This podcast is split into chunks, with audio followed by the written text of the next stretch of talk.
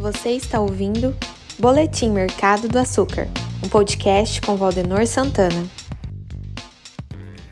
Olá, quero dividir com vocês o que estamos vendo no mercado de açúcar neste momento, diante de alguns acontecimentos, principalmente com o andamento acelerado da safra, né, onde já atingimos 50% da, da safra já foi colhida, mantendo aí um mix em torno de 47% destinado ao açúcar.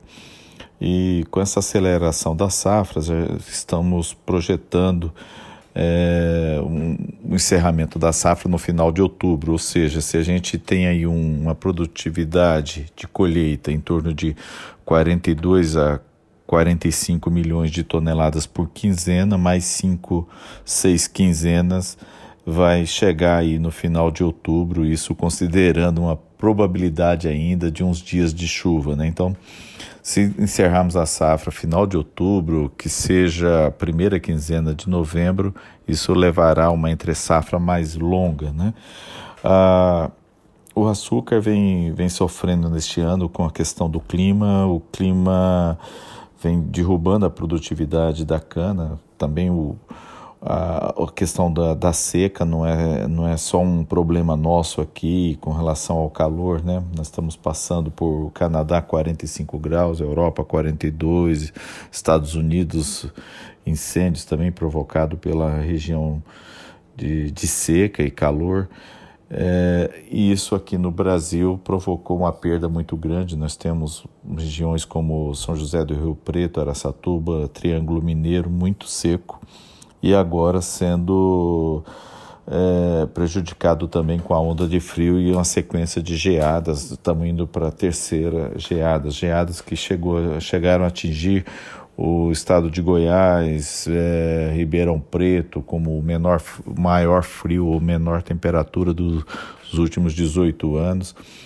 E tudo isso vem provocando uma quebra de, de safra, onde o Centro Tecnológico Canavieiro, o CTC, já projeta 14% de quebra. Em algumas regiões, eh, outras consultorias levam até 25% de quebra. Isso pode derrubar a produção brasileira na casa de entre 31 a 33 milhões de, de toneladas de açúcar.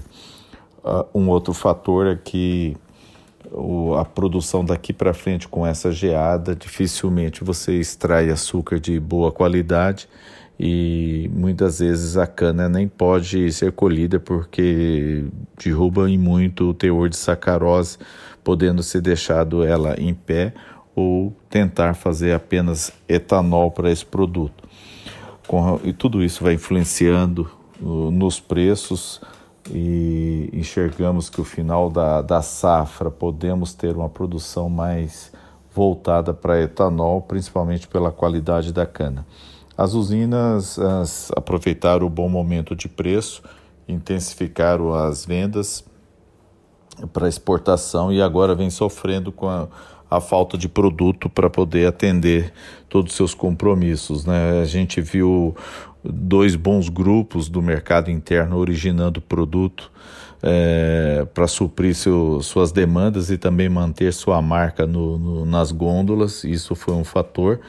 É, outros grupos não têm para ofertar e outros que têm vêm administrando, colocando baixos volumes no mercado. Com relação a preços, tem puxado constantemente, espera-se uma escalada ainda maior para os preços. É, combinado isso com o câmbio, se mantiver um câmbio nessa casa de, no intervalo de 5,15 a 5,20, nós podemos ter preços é, passando de 130 reais no mercado interno.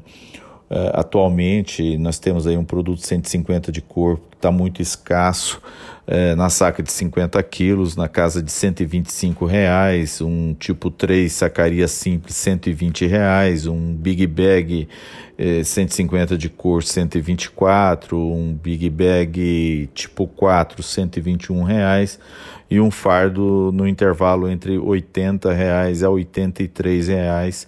São preços que ainda não tínhamos visto no, no mercado interno e a todos que operam o mercado, acredita que não pare por aí.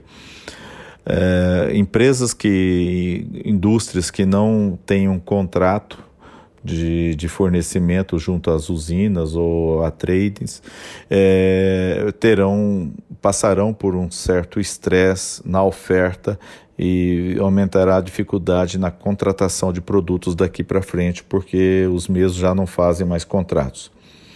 É um pouco do que vimos nesses dias e queria dividir com vocês. Essa é a opinião da nossa empresa, do nosso negócio.